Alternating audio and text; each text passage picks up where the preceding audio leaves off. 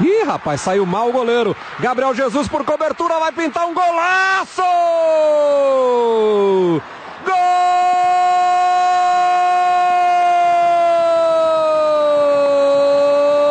do Brasil! Jesus abre o placar para a seleção brasileira. Det brasilianske landshold bulrer der ud af i den sydamerikanske VM-kvalifikationsturnering.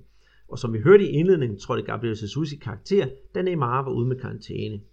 Ugen bød på to sejre til Titis mandskab, som nu har vundet de sidste fire kampe i rap. De mange sejre kan også aflæses i tabellen, hvor de kanariegulde avancerede fra en 6. plads op til førstepladsen i kampen om de fire direkte pladser til VM i Rusland om to år. Men hvad er det, som har fungeret under Titi? Vi kigger nærmere på ugens sejre mod Bolivia og Venezuela, og har også et lille afsnit om Gabriel Jesus, holdets topscorer, som er bare 19 år. Er der måske en ny Ronaldo på vej? Hør hvad Careca, VM-angriberen fra 1986 og 90, hvad han siger om den kommende Manchester City-spiller. I Serie A har topholdene Palmeiras og Flamengo været i aktion en enkelt gang, og det blev til de forventede sejre. I Serie A har topholdene Palmeiras og Flamengo været i aktion en enkelt gang, og det blev til de forventede sejre. Begge klubber har stærke trupper, og med flere stjernerne afsted med landsholdet, må det reserverne træde karakter. For de grønne var det 35 år bomber, hvis karriere nærmest var dømt færdig for tre måneder tilbage, mens endnu 20 landsholdsangriber brillerede for de røde-sorte. I kampen om at undgå nedrykning af storklubben Cruzeiro Internacional og São Paulo i problemer, og med små ni runder igen, er der virkelig pres på dette trekløver, som tilsammen har vundet det brasilianske mesterskab 13 gange og nået til tops i Copa Libertadores 7 gange. Vi slutter af med de blandede bolcher, hvor man sælger sin hjemmebane til højstbydende. Hør hvad CBF siger til sagen, hvor blandt andet America Mineiro har flyttet kampe for at få flere penge i kassen. Det er ikke let at komme til at spille på det brasilianske landshold, og med mulighed for dobbelt statsborgerskab er der spillere, som søger andre veje. Hør om Porto-bakken Alex Delles, som har luftet muligheden for at spille for Azzurri. Fyret per e-mail, ja, det er hvad der skete for den tekniske skab hos det brasilianske futsalhold efter VM-fadæsen mod Iran. Vi snakker om sagen og runder Falcaos karriere. Det er hvad vi har at byde på i denne her uges podcast i Brasserbold. Velkommen til, siger Andreas Knudsen og Peter Arnholdt. Så er vi tilbage igen med en dugfrisk podcast, og jeg må sige, Peter, ja, vi fik desværre ikke helt ret i sidste uge. Jeg kan dog så vaske min hænder lidt og sige, jeg fik mere ret end Peter, for vi har jo haft to landskampe. Den første mod Bolivia, og den anden mod Venezuela. Og øh, jeg husker, at vi sidst snakkede om, hvordan resultatet ville være, om Bolivia blev savet midt over. Og øh, det gjorde de, både faktisk til din og min overraskelse. Du havde sat en 2-0, og jeg havde sagt 3-0, men hele 5-0. Hvad har Chiche magiske fingre? Ja, det har han, øh, det har han til sydenladende. Men det er jo ja, 4-0 ved, ved halvleg. Det var jo ren opvisning i første halvleg, ikke? Og, og målene sat ind af, af Neymar, øh, Felipe Coutinho, Felipe Luis og Gabriel Jesus.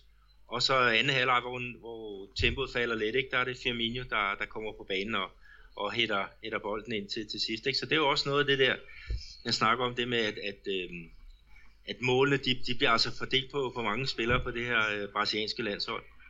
Jamen, jeg synes virkelig, det, det var en fantastisk opblomstring af dem alle sammen. Og, og, og jeg har svært ved at, at sige noget negativt om nogen af dem, i hvert fald uh, til Bolivia-kampen. Venezuela-kampen, som, som blev spillet her i, i går eller forgårs, den var, den, den var ikke af samme kvalitet som Bolivia-kampen, men jeg tror, at uh, vi er ved at finde den rette vej.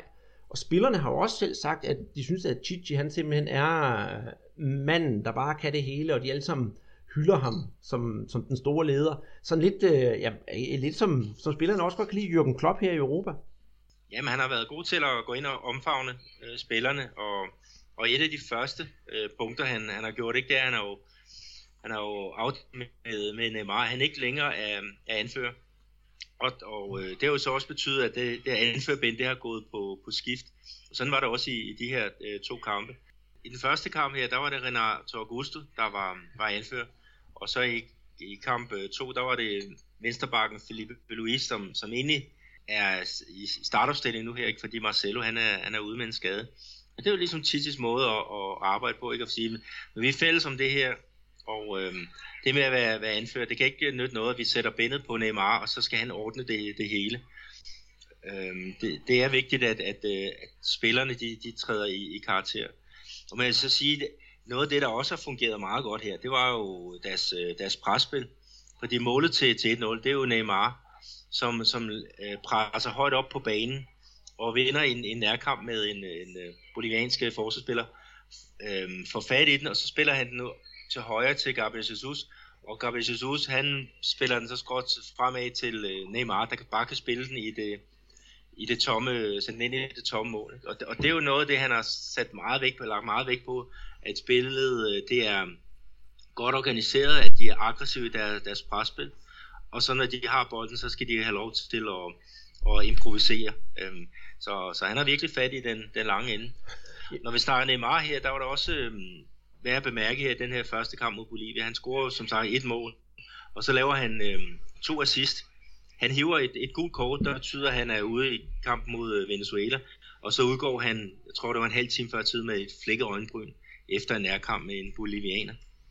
Ja, det er, det er rigtigt. Og det kommer jo så ind på det næste, som vi også har snakket om i sidste podcast, netop det der med, om der var nogen brasilianere, der sådan måske bevidst skulle trække det gule kort for netop ikke at, at, at, at skulle komme til at sidde over mod Argentina, fordi netop Venezuela, som de har spillet mod, var en, var en svag modstander. Tror du det med vilje, Neymar, han sådan lige skulle have det gule kort der? Ja, det, det ved jeg ikke. Han var i hvert fald, øh, han var i hvert fald hisse. Og der er også en inde på, på Twitter, der har sagt, at at Neymar han er vel den eneste, der hiver et godt kort, når der bliver begået frispark mod ham. Øh, og, og det, er jo, det er jo noget af det, man snakker om. Han, han, han skal være lidt mere disciplineret på, på banen. Men, men igen, altså, jeg vil da hellere have en, en, øhm, en Neymar, der, der kører derud af, og, og så får nogle, nogle gule kort, frem for en, som, som står der og er en, en skoledreng og skal organisere det hele og snakke med alle folk. Altså, det er vigtigt, at Neymar han får brugt sine kvaliteter, og, og hans kvalitet er nu altså ikke at være, være anfører. Ja, og, og apropos det, hørte jeg her tidligere i dag en, øh, en anden fodboldpodcast med nogen, der hedder Fodboldpartiet, der også beskæftigede sig med fodbold, måske sådan lidt på en lidt anden måde end os.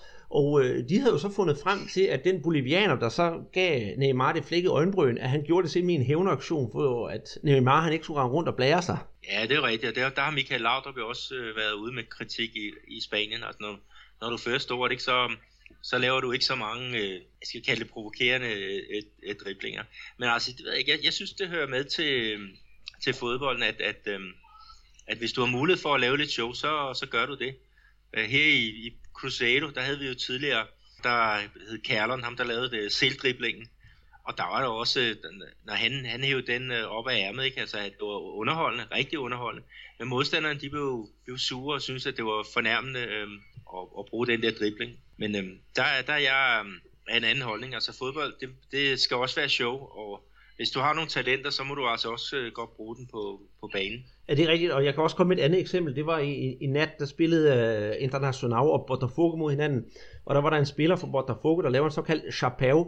Altså han står med, øh, med, med ryggen til sin modspiller, og så lopper han bolden over sig selv og modspilleren så kører rundt om modspilleren så videre den vej igennem, og han bliver bare klippet direkte bagefter. Færdig slut, der er ingen kære mor. Ja, men sådan er det. Altså hvis, der, hvis, hvis man skal til at lave det der, hvad det selvtægt, hvis der er en, der, der laver noget smart mod dig, laver en tone, eller laver den der med at vippe, vippe henover, og, og forsvarsspilleren, han, han går, går, går til ham og, og såkaldt flækker ham, jamen så må dommeren jo bare hive kortet op. Altså det, man må jo spille på, på de, de, de kvaliteter, man nu har, ikke? og hvis man kan, kan, kan provokere en, en modstander til at, at, at hive gule kort, og dermed øh, ja, måske to gule kort. Ikke? Og, øh, hvorfor fanden skulle man ikke gøre det? Det, det hører et eller andet sted med.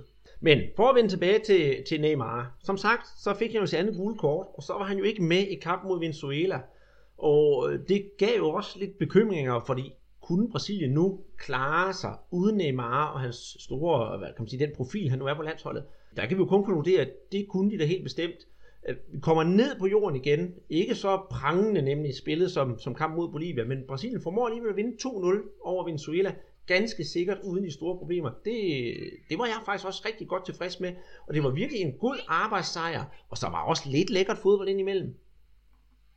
Ja, det, det er jeg enig øh, med dig i. Og de har også, jeg tror de har øh, over 60% af, af, af tiden med, med bolden, øh, brasilianerne. Men igen, det første mål, det er jo igen deres, deres pres øh, langt øh, oppe, så hvor øh, Gabriel Jesus, han, øh, han søger muligheden, og øh, bolden den bliver spillet ind til, til øh, Venezuelas øh, målmand, og han kikser så sit, sin øh, fremspilling op midt af banen, ikke? og der, der står Gabriel Jesus så, får fat i bolden, og så laver han en chapeu faktisk på, på målmanden, eller i hvert fald han laver et lop øh, henover, og det er jo et lop, hvor den er oppe i det er lige før det er 5 meters højde, ikke, inden den, den falder ned, og, og lander i, i nettet. Altså rigtig, rigtig flot mål. Og igen et af de der punkter, som, som Chichi han har, ikke, med at de skal organisere øh, et, et pres, og det skal være et aggressivt, og det skal have højt op på, på banen. Og der er det jo fint, det, det lykkes.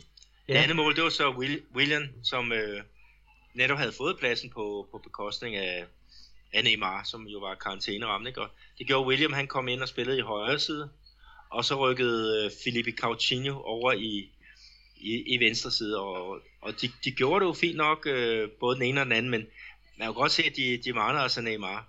Men, men, men, hvem står i skyggen? Det, det, det skal vi jo huske, det gør Gabriel Jesus. Og han er da virkelig blomstret op så meget, at øh, han har, han altid har fået opmærksomhed omkring sig selv, men øh, den, øh, den gamle måltyv Careca fra VM i 86 og VM i 1990, han har jo udtalt sig i særdeles rosende vendinger om, øh, om den unge Jesus. Ja, det har han i hvert fald. Øh, han var inviteret ind til et øh, talkshow her i, i Brasilien, og han siger jo, at, at øh, Gabriel Jesus, han har forudsætningerne for at, at følge i, i fodsporene på alle de der fantastiske afslutter, som, øh, ja, som Brasilien har haft øh, gennem tiderne.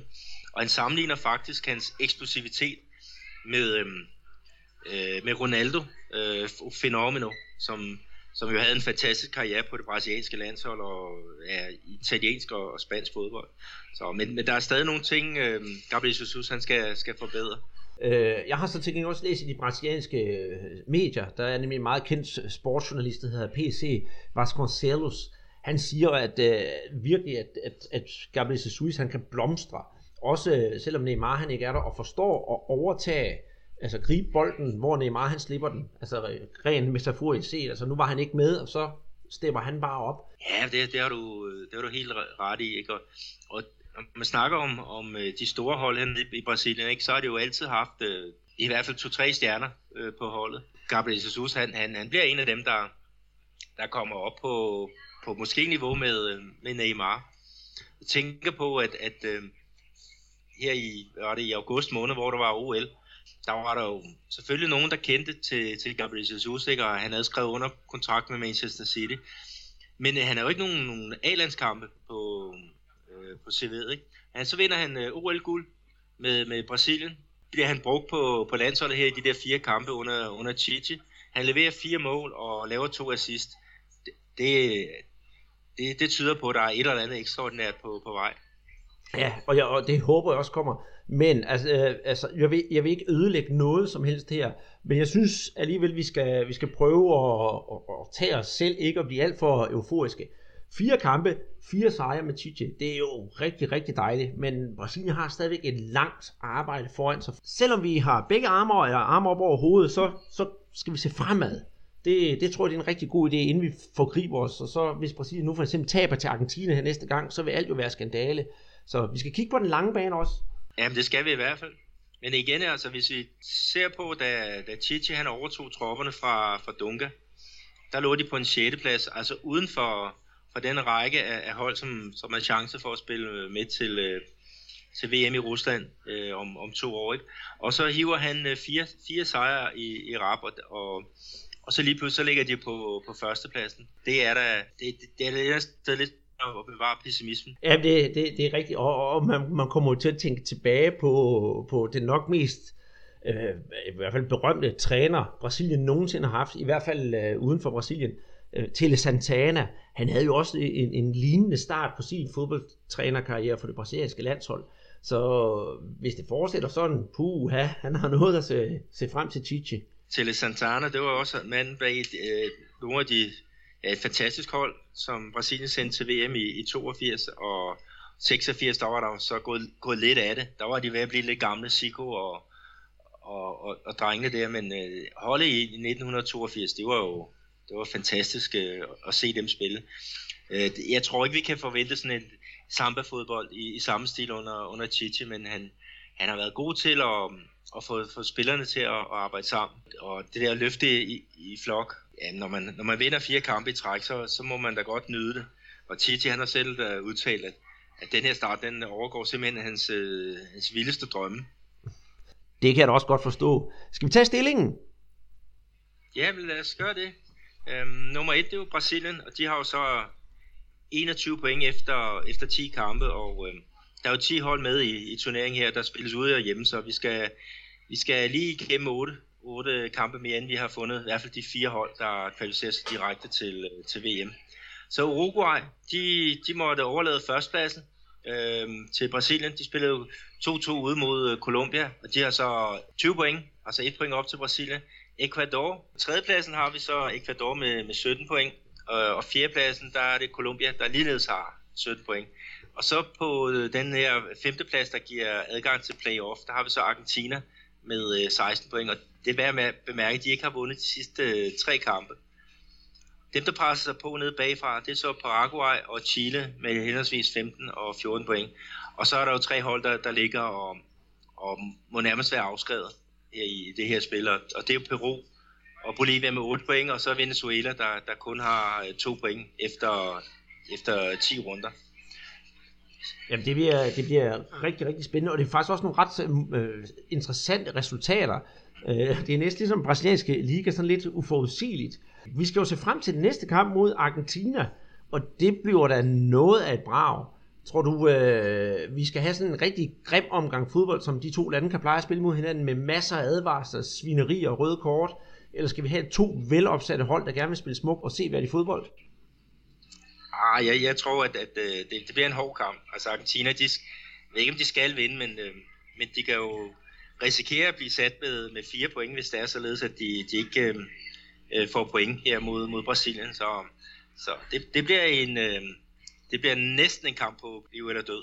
Jamen, jeg skal ikke undre mig, det bliver en af de der sædvanlige hårde nyser. Og, og, altså, ja, det er jo ikke, niveauet er måske ikke altid lige det mest, det, det højeste, men, men intensiteten, den er der i hvert fald. Ja, og det skal faktisk, øh, kampen skal spilles her på Mineirão. Det var der, hvor Brasilien de tabte 7-1 i, i VM-semifinalen til, til Tyskland. Så, så der er, med, hvis, hvis overtro og sådan noget der, det, det stadigvæk øh, kører på der, så, så har Chichi i hvert fald noget, noget arbejde, han skal lave. Ja, og så jeg bliver nødt til at spørge dig, skal du ind og se den? Ja, hvis jeg kan få billet til den, så, så skal jeg ind og se Jamen det bliver rigtig spændende, og så hvis du kan, så håber jeg, at vi kan få noget live-rapport derfra til den tid. Ja, det kan vi jo se, om, om det kan lykkes. Nu begynder det at spidse til i den brasilianske turnering. Og da vi slap den i sidste uge, der var det sådan midt i den 29. runde, sådan lidt forvirrende, og det fortsætter sådan set også med i den her uge. Men øhm, vi slap, og øhm, vi har lidt øh, hængepartier for de sidste kampe, som var i gang. Og der mangler vi nemlig fem, og det var America MG, der mødte Parmeters, og Parmeters de vandt sikkert 2-0. Så havde vi Figurense mod Botafogo, der vandt Botafogo 1-0. Flamengo, de baskede øh, Santa Cruz med hele 3-0. Cruzeiro vandt 2-0 over Ponte Preta. Og Internacional, hold nu fast, de vandt 1-0 over Curitiba. Der er ingen grund til at gå sådan dybere ned i, i samtlige kampe, så vi har sådan lidt valgt at, at tage sådan nogle highlights frem, og hvad der er værd at lægge mærke til. Det hele det ligner sig selv. Parameters de fører, og Flamengo de ånder dem lige i nakken. Lidt ligesom vi ser i, i hestevedløbet, som jeg engang imellem har lagt op på Twitter. Synes du, der er andre bemærkelsesværdige ting, vi skal have kigget på i den her 29. runde, som vi har afsluttet, og så faktisk den 30. runde, som vi også har taget lidt hul på? Ja, hvis vi kigger på, på den der det topstrid, så er det jo meget sjovt, at Palmeiras, som ligger nummer 1, de spillede mod øh, Agterlandshan fra, fra Amerika. Og øh, de kom jo lyn øh, godt fra start med øh, Cheche, øh, spilleren, som de har hentet i Audax, øh, en CD-klub her op til, øh, til øh, sæsonstarten. Han stod til øh, på, på et øh, rigtig, rigtig godt øh, langskud. De får så lukket kampen øh, i anden halvleg, og det er jo så en af deres, deres gamle øh, bænkevarmer, Alexandro, som er 35 år, ikke, som, som, øh, som putter målet ind til, til 2-0. Men når man tænker på, ikke Palmeiras, altså de er uden øh, blandt andet Jerimena, som er deres øh, store stopper, som er afsted med det kolumbianske landshold, de er de er uden Gabriel Jesus, som er, er topscorer øh, for, for holdet, ikke? og han er jo så afsted med det brasilianske landshold. Så det var virkelig et, et sted der, hvor man siger, at reserverne de fik uh, spilletid, og, og øh, det var det dejligt, at de, de slog til. Alexander, ham har vi jo snakket om uh, lidt tidligere uh, her i år. Ja, og jeg mener, var det hans uh, debutkamp for uh, tilbagevenden for Palmeiras, efter han blev frikendt for doping? Ja, det var i hvert fald sådan, at da vi snakkede sammen for, ja, det var tre måneder siden, der havde vi jo nærmest dømt ham færdig. Ja. Fordi han havde en karantænedom øh, hængende over sig, ikke, hvor han så skulle være ude i, i to år. Og det er jo voldsomt, når man er, er 35, men, øh, men de har altså øh, fået ham tilbage på, på banen, og, og han kommer så ind og får, får afgjort den her, den her kamp.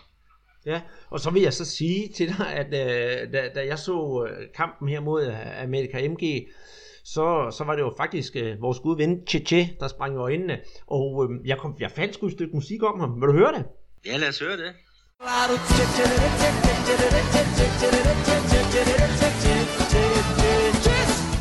Du kan jo se, han har jo næsten fået sit eget nummer dernede. Jeg vil så lige pointere, at det, det er et stykke musik fra 2012, sådan et stykke brasiliansk sertanejo musik. Og jeg fandt det faktisk, hvor Neymar han står og på scenen og synger med på sangen. Det var lidt sjovt, men øhm, hvor man tænker, er, i den kamp, der formår Amerika MG ikke at gøre noget som helst. De, det er syv mænd, netop til det første mål, du snakker om, til at dække Roger Guedes op inde i danger zone. Syv mand. Men øh, de er jo snu et par meter, skide godt. Bang, ud til øh, Chiche, der står lige et par meter ude foran, øh, foran feltet, og så klasker han den ind. Det, det er bare rutineret af, ja, både øh, Chiche og i det hele taget hele Palmeiras. Ja, det er også. Men tilskuertallet, det er nok også værd at bemærke. Fordi Atletico Mineiro, når de er på, hjemmebane, der kommer jo dårligt øh, uh, 2.000 mennesker. Men her i den her uh, match, der var der jo over 20.000. Ja, det var der, og de spillede jo faktisk i Londrina, hvor America MG, de havde jo nærmest solgt deres sjæl for at få lidt flere mennesker på stadion og komme ind til at spille på et større stadion. Og også noget med, at Londrina ligger jo en smule tættere på, på Parometers, så på den måde kunne man få flere tilskuere. Men øhm, det snakker vi om lidt senere, det der med at, at, at sælge sin sjæl for usel mammon for at spille på et andet stadion. Ja, den, den, tager, vi, den tager vi så senere. Men så er det dit hold, øh, Flamengo. De vinder jo så 3-0 over Santa Cruz, og det var altså nummer to mod nummer næst sidst. Og det, det, der var jo spændende der, det var jo, at Paulo Guerrero, han var jo stadig med det peruvianske landshold, og øh, Leandro Damião, han var jo karantæneramt, så um, der var jo plads til den, den unge U20-landsspiller Felipe Viseu. Og hvordan klarede han det? Jamen, øh, han gik tudende for banen. Nej, øh, det gjorde han næsten. I det hele taget, det var en, en fortjent sejr til, til Flamengo 3-0. En ufattelig dejlig og seværdig kamp. Meget, meget underholdende. Og øhm, Viseu, han, øh, ja, det var sådan set ham, der scorede det første mål til Flamengo, og det er efter et fantastisk godt opspil. Sådan rent tiki-taka, helt nede fra, fra Paulo Vitor, som havde fået plads i målet i stedet for Alex Muralla. Det tredje mål, det var også et fantastisk godt mål. Paulo Victor igen i målet, spiller, giver bolden op to stationer, og så ind til Marcelo Serino, som også fik chancen den her gang. Han banker den også i kassen, og hvad tror du Marcelo Serino han gjorde, da han scorede? Han græd. Lige præcis. Så, så jeg hørte en journalist, der spurgte efter om Flamengo. Det var sådan en, en lidt en flok tude, Marie. Men hvor man tænker, de vinder 3-0, og det er faktisk det bedste resultat, øh, Flamengo har haft i ligaen i år. Så de er da godt på vej. Men i aften, der skal de jo så møde øh, Fluminense, og det er jo et hold af en lidt anden kaliber. Så jeg håber, de kan holde kadencen. Ja, det er jo det uh, Fla Flu Classico, som den bliver, den bliver kaldt. Men det kan vi jo så også øh, komme, komme ind på lidt senere, men det var da, det var da forrygende, som, som de, de kører ud af, både Palmeiras og, og Flamengo. Og øh, på tredjepladsen, der har vi så Atletico Mineiro, der, der så har henholdsvis 7 og, og, og 4 point op, men, men øh, øh, de skal jo så også i aktion her i, i, i aften. Men, øh, men det er igen det der med det, det her landsholdspauser. Øh, der er jo ikke pause i Brasilien, de kører bare videre. Og de har så spredt kampene noget, noget mere ud, så der bliver nogle midtugkampe. Og det gør jo også, når vi laver vores udsendelser, at vi er sådan halvvejs igennem en, øh, en spillerunde. Ikke? Og, og det, der blev også spillet, hvor mange kampe var der blev spillet i går? Var det fire stykker? Ja, det er det nemlig. Og så ingen af de hold, vi har snakket om, de, øh, de var i, i, i duellerne i går, eller i ilden i går. I går var det jo Curitiba, der mødte Figurense 0-0, Botafogo møder Internacional med 1-0, og Santa Cruz møder Corinthians og spiller 2-4, det må jeg nok sige, det var, den så jeg selv, det var sgu noget af en brandkamp. Og så så jeg også, det var i forgårs, der spillede Chapecoense mod Sport Recif, 3-0 til Chapecoense over Sport Recif. Det var også en rigtig god kamp, og jeg synes, jeg følte mig ret heldig, at de to kampe, jeg så, der blev så scoret øh, ni mål i det hele.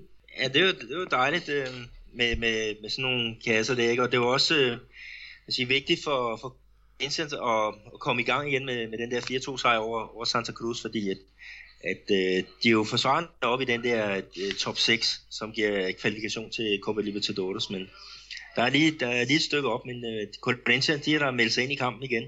Det, det, det har de, men, men det var ikke sådan uden omkostninger, i hvert fald den her Santa Cruz kamp. Øh, som, som jeg også har sagt om med kamp mod Flamengo, Santa Cruz, de leverer altså virkelig en underholdende gang fodbold, og, og de dør, kan man sige, jeg tør næsten godt sige, de rykker ned nu, men de dør der med æren i behold. Altså, kampen starter der, går et hav af chancer til begge hold, og hvis Sansa havde været rigtig, Sansa Cruz havde været rigtig dygtig, så havde de faktisk fået point med. Graffiti starter den gamle rev, 33 minutter, så bringer han øh, Santa Cruz foran, og herefter så klask, så scorer Corinthians tre mål, og sådan i kampens slutning, der reducerer Keno til 2-3, og så lukker Luca og slukker i overtiden med, til stillingen 2-4. Altså, det var mål på mål på mål, og mange gode chancer. Men øhm, jeg lagde mærke til en speciel spiller, og jeg ved, du kender lidt til ham.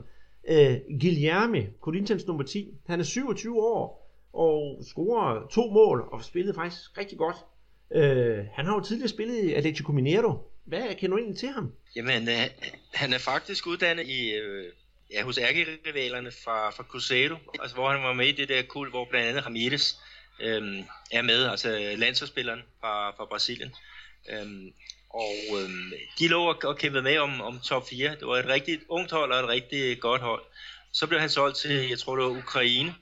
Men øh, efter opholdet der, øh, så kom han tilbage til brasiliansk fodbold og tørnede så ud for, for Atletico Mineiro, øh, hvor han øh, spillede en, en del år og, og var faktisk afgørende for, at, at, at klubben de vandt øh, Copa Libertadores, og det var faktisk et, et hold med øh, Ronaldinho og, og Jo, den, den lange angriber. Men øh, han var i hvert fald ikke populær i starten hos Atletico, netop på grund af hans, øh, hans fortid i, i Cruzeiro. Øh, men men han, han endte jo med at blive en held, øh, øh, og det, det var godt gået. Altså, han, han bevarede øh, øh, sin, sin, sin kamp, øh, sit fighterinstinkt, ikke? og, og øh, det gjorde altså også, at han, han blev tilgivet, så at sige, af, af Lesko-fans på grund af hans, hans fortid. Men øh, han er så kommet til, til øh, Corinthians her i, i starten af året, og gør det rigtig, rigtig godt, men han har, som, ja, som igennem hele hans karriere, han har været pladet rigtig meget af skader, men jeg, jeg synes, han virker lidt sådan Del Piep, da jeg så ham første gang. Super teknik og dødbolde, og kan afslutte, og så har han også et fantastisk blik for den, for den øh, afgørende aflevering. Så øh, altså, jeg håber, han kan holde sig skadesfri, fordi han er, han er virkelig værd at kigge på. Jamen det, det er han nemlig det er han helt bestemt. Og jeg har faktisk kigget lidt på, på øh, de kampe, han ikke har spillet for Corinthians. Det er syv ligakampe, han ikke har været med i år. Og øh, der har Corinthians ikke vundet i fem af dem. Så det kan godt være, at han er, han er en vigtig brik, hvis Corinthians de skal rejse sig igen. Ja, det er han helt sikkert. Og også som vi snakkede i sidste program, at øh, Corinthians de mistede, var det øh, små 10 spillere øh, op til, til den her øh, sæsonstart. Og blandt andet og Renato Augusto, det var nogen fra den kreative øh, del af, af holdet. Øhm, øh, det var ikke noget, som, som Corinthians de havde ventet, at, øh, at de her spillere skulle sælges. De havde bare en frikøbsklausul, og den indfriede øh, de der kinesiske klubber. Og, og så lige pludselig skulle man jo handle, og, og det skulle være hurtigt, og der fik man så fat i, i Guilherme. Og øh, når han ikke er skadet, så er han en, en nøglespiller for, for holdet. Øh, men, øh, men jeg håber da også, at Corinthians er, er på rigtig vej. De ligger på, på 8. pladsen, men de kan, jo, de kan jo nå at komme, komme lidt op endnu. Der er jo stadigvæk øh, ja, 8 kampe tilbage for dem. Men tror du, det er... Tror ja, og kun et point op. Ja, ja, ja, men tror du, de ender i den der top 6? Ja, det har jeg jo sagt, at de, de gør, så, så det, må, det, det må vi jo... Jeg krydser i hvert fald fingre for det, fordi at uh, Corinthians med deres uh, fanbase, uh, de, de fortjener at, at spille med blandt de, de store. De, de skal ud og spille Libertadores. Ja, det, det, jamen det, det skal de helt bestemt. Helt bestemt. Uh, hvis vi kigger længere ned i, i tabellen på de andre hold, så har vi jo Atletico Mineiro på tredjepladsen, og Santos på fjerdepladsen. Og dem er der ikke rigtig noget nyt at fortælle om, fordi de har jo ikke spillet, siden vi har, har lavet podcast sidst. Skal vi kigge lidt længere ned i tabellen? Jamen lad os, lad os gøre det. Er det Botafogo? De ja. er jo kravlet op på, på femtepladsen. Og det, det har de. Og hvis der er noget, de har gjort siden sidst, de har spillet to kampe, det er smalle sejre. Utrolig smalle sejre. De har vundet begge kampe 1-0. Den første, de, som de spillede sidste uge, der vandt de i overtiden over Figueirense. Og i den her gang, øh, der var det International, der stod, stod for tur en, øh, en lidt underlig kamp. Øh, forholdsvis få chancer fra, fra Danger Zone. Jeg har aldrig set, jeg tror ikke, jeg har set sådan en kamp, hvor der har været så mange afslutninger udenfra. Det lykkedes dog ikke, men øh, efter sådan et tumult frem og tilbage, i de, der, de første halvleg og en del af anden halvleg, så får Botafogo tilkendt et straffespark med 5 minutter tilbage, og det er jo så indskiftet Sasa, der tager sig af det. Og øh, han banker altså Botafogo i front med 1-0, som også bliver kampens resultat. Egentlig nok fortjent nok til Botafogo, men endnu et øh, nederlag til International. Skal vi ikke øh, snakke lidt om, om International, og så se, hvordan det går for dem? Jo, lad, lad os gøre det. De var i hvert fald godt sure over øh, det her resultat i Botafogo, fordi de mener, at, at øh, der simpelthen ikke var, var straffespark. På den måde, så blev de jo fra, fra det, det ene point. Men i sidste uge, der vandt de jo 1-0 over Curitiba. Øhm, og øh, så, så tager de øh, den her kamp til, til Botafogo. Ikke? Og vi snakker altså om en, en stor klub, som, som ligger og kæmper for at, at undgå nedrykningen. Altså de ligger lige i øjeblikket under, under nedrykningsstregen, så, så det er et dyrt nederlag for, for de røde fra Porto Alegre. Ja, øh, øh det er det nemlig. Altså, de har 33 point, ikke også? Og der er øh, ja, som sagt et point op til Sport Recife. Men deres kampprogram er jo ikke det nemmeste, fordi næste runde, jeg ved godt, der er flaflu i nat, men de har jo så selv spillet der, den runde 30, og deres næste modstander, det er faktisk øh, Flamingo, så de kommer virkelig på, på overarbejde, hvis de skal sørge for, øh, sørge for at overleve.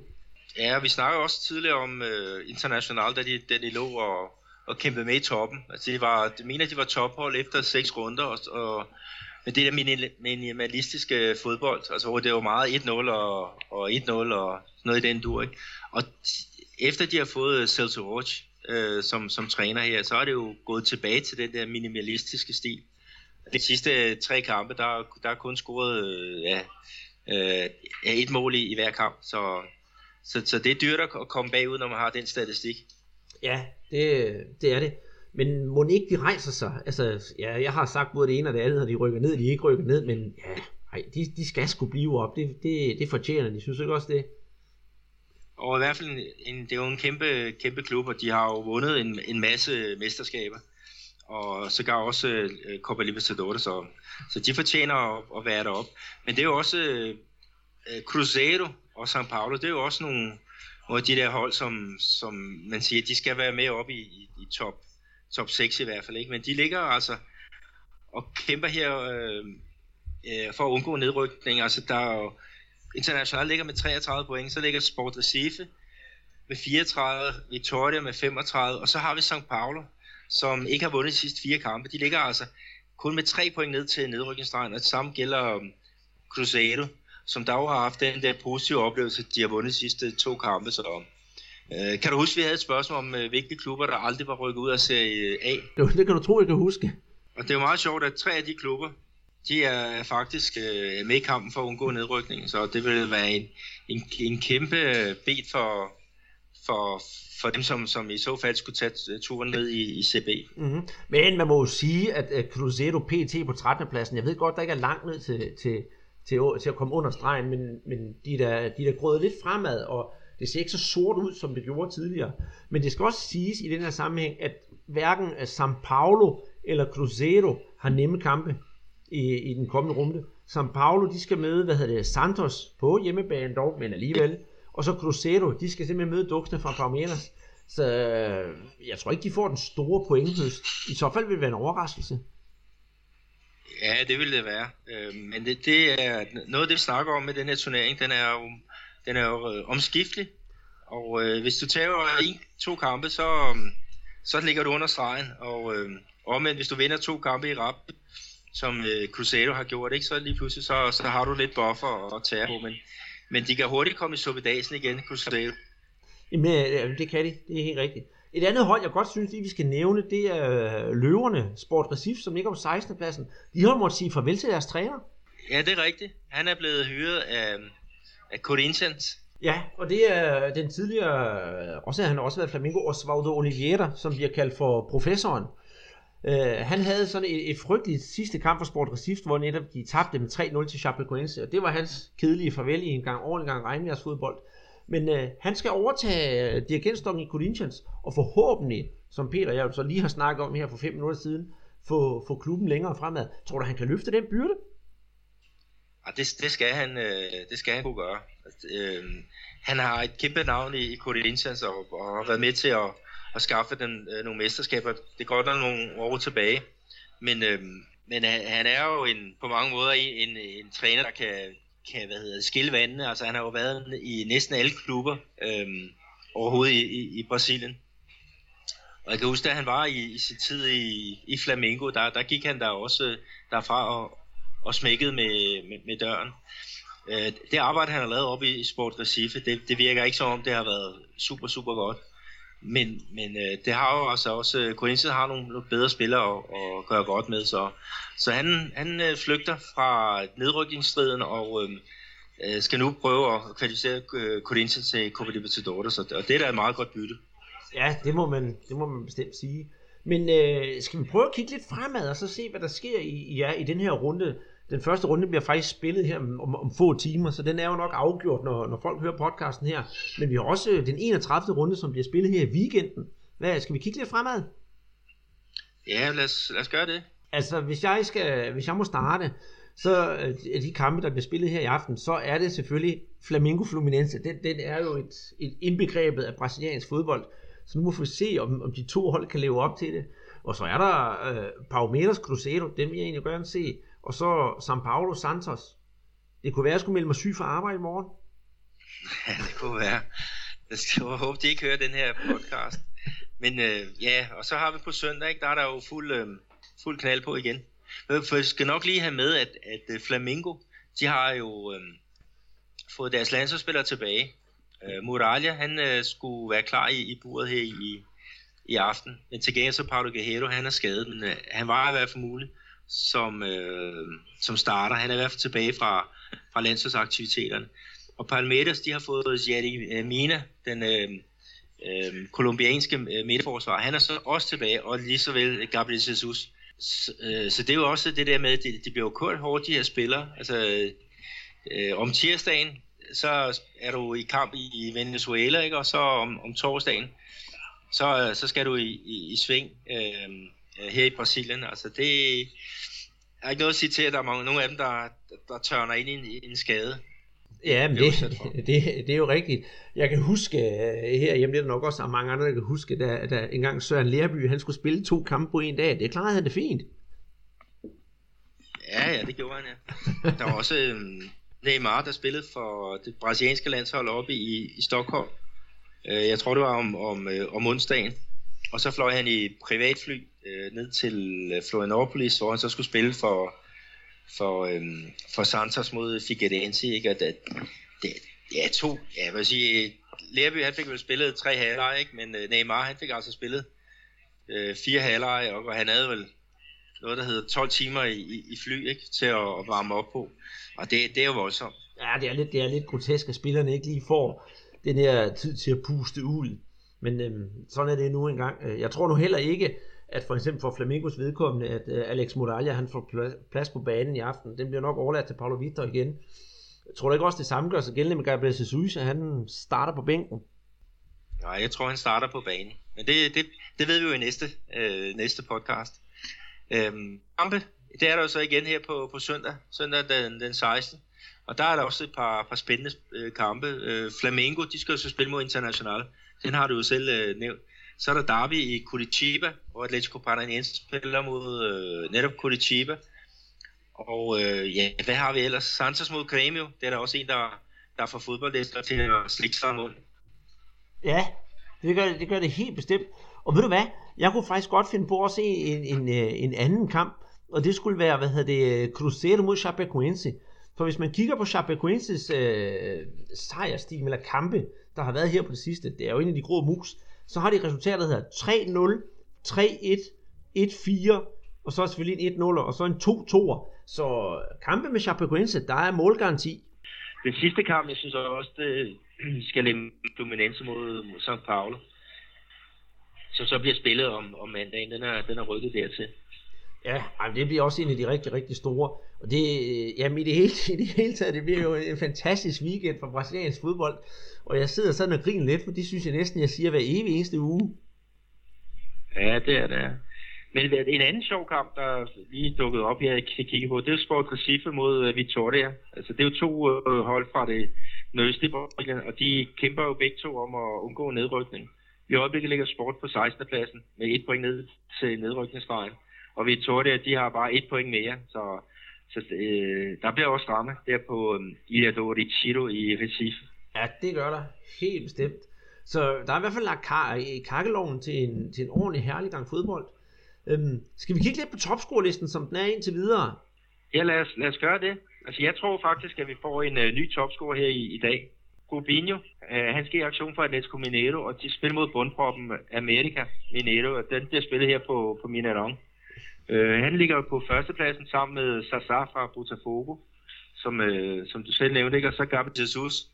Øh, de har alle tre scoret 11 mål, ikke? og Gabriel Jesus han kan jo godt lægge det her i, i aften, hvis han, øh, hvis han bliver brugt, hvad, hvad alt tyder på. Ja, ja. Graffiti på fjerdepladsen, han er nu altså 10 mål. Han, han kan dog lidt, selvom øh, spor, øh, hvad hedder det, øh, Santa Cruz, de sakker bagud. Ja, han er kommet i, i gang igen. Øh, flere spillere med 10 mål. Victor Bueno fra Santos. Jeg har Fred fra Atletico Mineiro, William Potker fra, fra Botafogo, og også Diego Sosa fra Sport Recife. Øh, det, det er jo de resterende spillere, som har, har nettet 10, 10 mål her i, i den her sæson. Øh, men øh, men øh, jeg, jeg tror som sagt, vi, vi, der bliver, den, den bliver lidt varmere, øh, den her hvad hedder, topscore-liste, efter det, den her runde, fordi den har godt nok været meget på, på status quo. Ja, det har den. Det har den. Og jeg synes også, at hvis man nu kigger i forhold til mange andre ligaer, at det, det, de er mange til at dele om det. Der er jo ikke en, der bare er stukket af og scorer 5-26 mål på en sæson. Nej, det, altså hvis man kigger på det, øhm, jeg siger over hele året, så er der i hvert fald nogen, der har, har scoret rigtig mange mål. Jeg, jeg mener faktisk, at, at Rubinho over hele året har scoret 24 mål for, for Atletico Mineiro. Og det er jo fordelt på de regionale mesterskaber, som er de fire første måneder af året. Og så, så også pokalturnering. Og så den her øh, Serie A. Så, så det er jo det er kun topscore-listen for, for Serie A, men, men øh, forløbet, eller hvad hedder det, forløbet for den her øh, turnering, det er jo de regionale, ikke? og der, der, der har målene, øh, hedder målmaskerne også fået lov til at blafre en del. Ja, det har de i hvert fald især, når de, når de store hold, de møder de der relativt små hold. Nu nævnte jeg jo selv her på podcast siden også, at øh, vores gode venner dernede fra Vejle, der spillede Lukas Meyer for Hesenius, som spiller langt ned i rækkerne, og så skal de jo møde netop et hold som Flamingo. Og så er det jo klart, at de får sådan en snitter på 5-0, og der får de der store fodboldspillere og, og angriber jo bare lov til at brillere. Ja, men det, det gør det helt sikkert. Øh, men øh, men øh, det er jo det, men skal vi lukke øh, CA-kampene ned her for, for den her gang, og så giver vi den gas i, i næste uge også. Det skal jeg love dig for, at vi gør.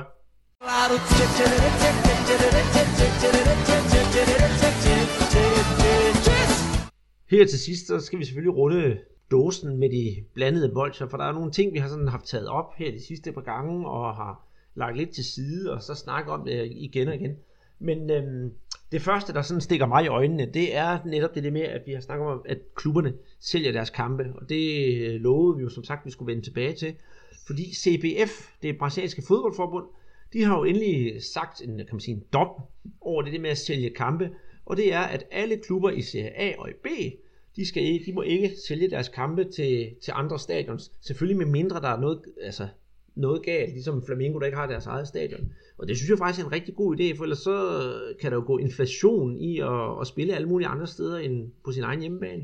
Ja, men det, vi havde jo det her eksempel med Atletico Mineiro, altså bundproppen, som solgte sine mod, øh, mod Palmeiras for 1,4 millioner kroner. Og det var faktisk således, at øh, der hvor kampen blev spillet øh, i Londrina, det var faktisk øh, tættere på, på São Paulo, den stat, hvor, hvor, hvor Palmeiras hører til, end på staten Minas Gerais, hvor, hvor Amerika øh, de, de ligger. Så det, det, det, giver noget, det giver noget forvanskning af, af resultaterne, når man sådan flytter sine hjemmekampe til, øh, ja, til at blive gode så en neutral øh, grund, men det alligevel så er modstandernes udholdes på supporter, de er tættere øh, på, på, på kampearenaen. Øh, For, hvad hedder det, øh, Eduardo Bandera de Melo, det er Flamingos præsident, han har jo også udtalt, at øh, America MG, de ville prøve at sælge en, en Flamingo-kamp, så de kunne spille den på Arena de Independencia. Men øh, det kan jo så ikke lade sig gøre. Nej, det, det kan det ikke øh, længere. Altså det de kan gøre, Amerika, det er, at de kan rykke øh, kampen til øh, Juiz de Fora, som, som er et stadion, eller som er en by, som også ligger her i, i uh, Minas Gerais. Og den, den ligger rigtig, rigtig øh, tæt på, på grænsen til, til så det, det er det, de kan gøre, men de kan ikke rykke kampen ned til, øh, til nogle af de sydlige stater, som øh, Paraná eller eller øh, Goiania, eller, eller hvad det nu er. Altså kampene, de skal spille inden for, for statsgrænsen. Det, det synes jeg er, er positivt nok. Mm. Og det er ikke det eneste, der har gjort det. Vi skal jo også lige nævne Santa Cruz, som plejer at have et kæmpe hjemmepublikum. Men de har simpelthen haft et, et, et, ja, et forholdsvis dårligt hjemmepublikum i år. Så de havde jo sidste kamp her mod Corinthians, der havde de jo valgt at sælge, og så skulle den spilles i, øh, på VM-stadion i Arena Pantanal, midt inde, i, midt inde i junglen, og det viste sig jo så, at det holdt jo slet ikke stik, der kom jo heller ikke ret mange mennesker. Det, det er jo det, men altså, der er jo nogle af de der øh, store byer her i Brasilien, som ikke rigtig har noget, noget, øh, noget fodbold at se frem til. Brasilia, altså hovedstaden, jeg mener ikke, at måske har de et hold i, i den fjerde bedste række i, i Brasilien. Men når, når klubber som uh, Corinthians eller São Paulo eller Flamengo, Fluminense, de rykker deres kampe til, til nationalstadion Mane Garrincha, så kommer der jo pænt med, øhm, øh, med, med tilskuere. Men øh, altså, jeg, jeg synes ellers, at det, det kan man godt gøre i starten af året. Men her, når, når resultaterne begynder at spidse til, og man, man kan, kan se, at der er nogle hold, der, der ikke rigtig kan nå noget, så, så sælger de ud af, af deres hjemmebane for det. det. Synes jeg ikke er, er, er fair. Så jeg synes, det, det er et fint øh, tiltag af, af CBF. Jamen, det, det, det synes jeg bestemt også. Så lad os nu se, hvor, hvordan løber, løber af staben. Man ved jo aldrig, om de lige pludselig ændrer mening. Det er jo, det er jo CBF, og dem, dem kan man ikke rigtig regne med altid. En, en anden øh, historie hernede, det er jo, at øh, der er en, en brasiliansk øh, spiller, øh, Alex Telles. Han har fået italiensk øh, pas, og han lufter faktisk i øjeblikket i medierne, at han øh, godt kunne finde på at stille op for, for netop Italien. Øh, og der havde vi jo tidligere snakket om, om Fluminense-spilleren øh, Gustavo Scarpa, eller Scarpe Scarpa, som du kalder ham, ja. som er jo en fantastisk øh, dygtig spiller. Han har nemlig også været nede i Italien og, og hentet sit, øh, sit pas. Og det er jo et, et af de problemer, vi har her i, i Brasilien, det er, at, øh, at, at øh, nogle af spillerne, de, fordi det er svært at komme med på det brasilianske landshold, de, øh, de vælger at, at se andre steder hen. Jamen det, det gør de, og, og, og, og der er jo mange, der måske undrer sig over netop det, at vi har de der, hvad hedder det, uh, spillere, som lige pludselig dukker op for det japanske landshold, fordi de brasilianere, de bliver så nationaliseret. Vi har Eduardo da Silva, som er nationaliseret kroat. Men, men det er jo faktisk ikke de mest øh, berømte eksempler. To af, som jeg lige sådan for hoften kan nævne, det er jo øh, Deco, som øh, spillede for Portugal, og faktisk også øh, Pepe. Han, han er jo også øh, født i Brasilien.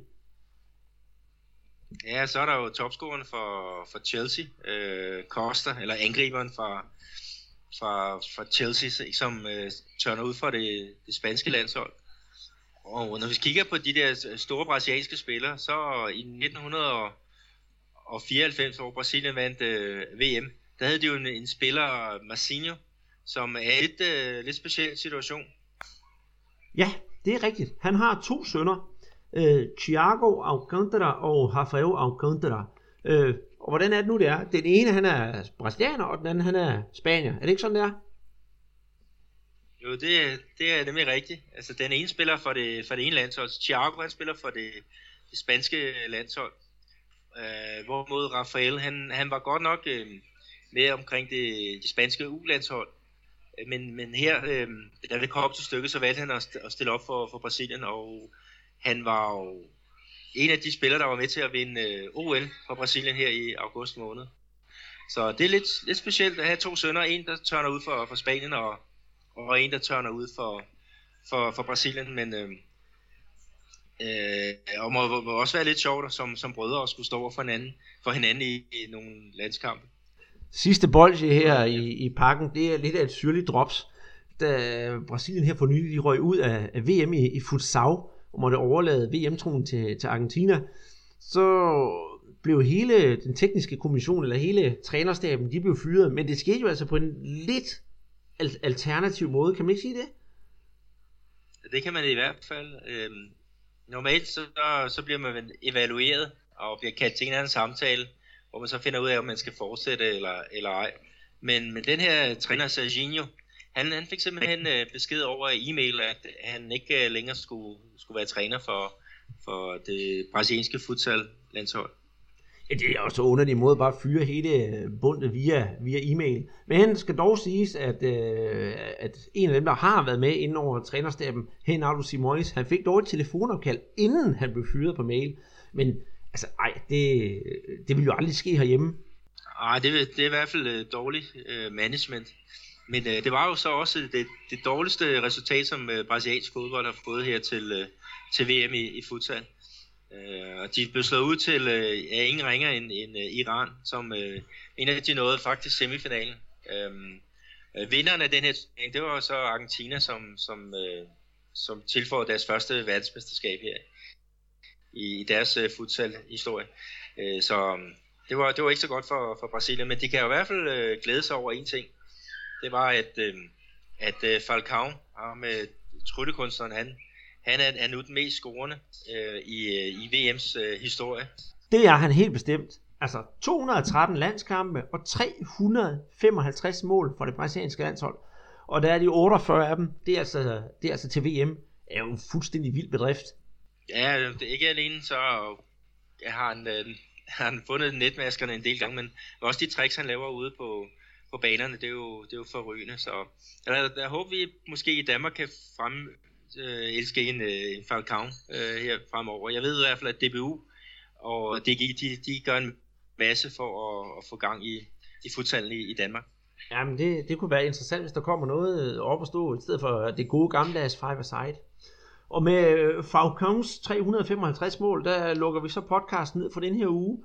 Husk at følge os ind på Twitter, eller give os et uh, like ind på iTunes, det vil vi blive rigtig glade for. Og kom endelig med, med spørgsmål, både på Twitter og på mail, brasserpot, så kunne det være, hvis der er nogle interessante spørgsmål, du vi kunne svare på dem. Det vil vi i hvert fald gerne gøre. Mange tak herfra, siger Andreas Knudsen og Peter Arnholdt.